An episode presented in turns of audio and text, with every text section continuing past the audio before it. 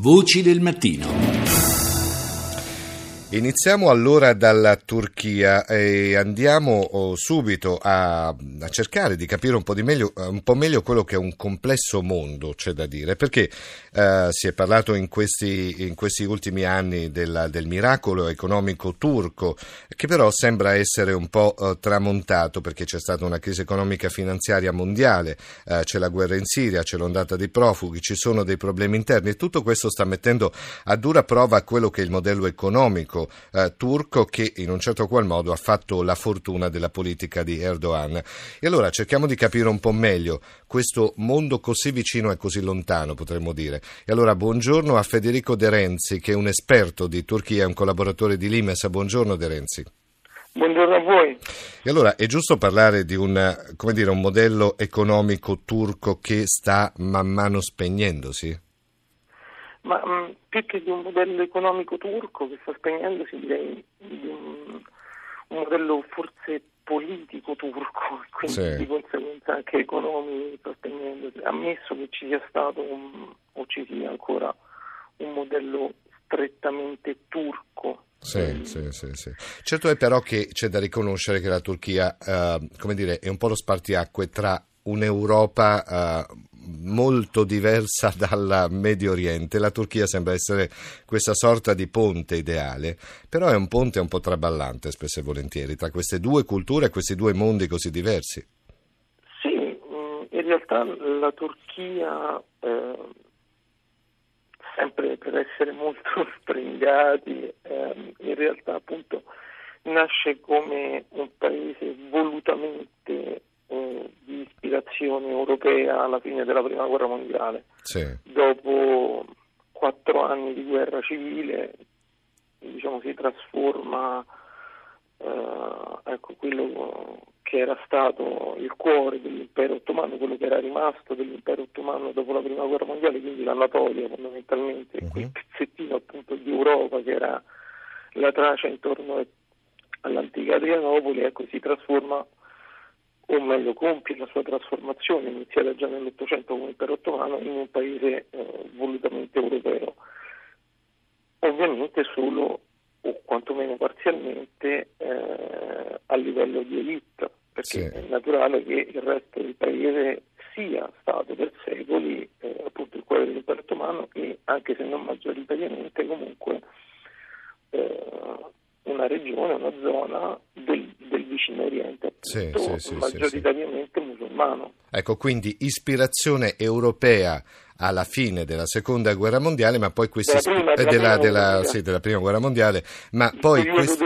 sì, sì, sì, sì, infatti ho sbagliato io, chiedo scusa. No, no. No, Però questa, questa trasformazione, eh, questa aspirazione, meglio, europeista della Turchia, c'è mai stata in effetti? Perché probabilmente oggi guardandola con gli occhi da, da europeo, tutto sembra la Turchia tranne che Europa, insomma, o no? Oddio, c'è stata, c'è stata la turca, quindi, come dicevo prima, a livello di elite, eh, ah.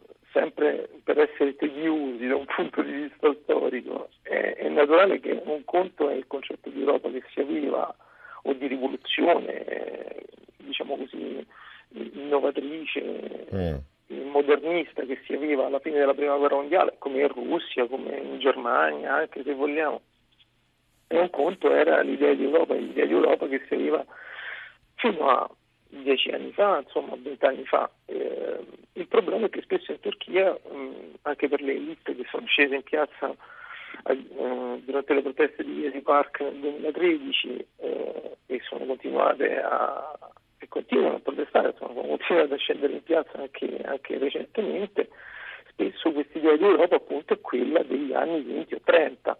Sì un'idea diciamo, di libertà, di, eh, di staccamento quasi dalla, da una realtà oppressiva, ma eh, con il linguaggio e le modalità che erano quelle rivoluzionarie di Mustafa Kemal spesso.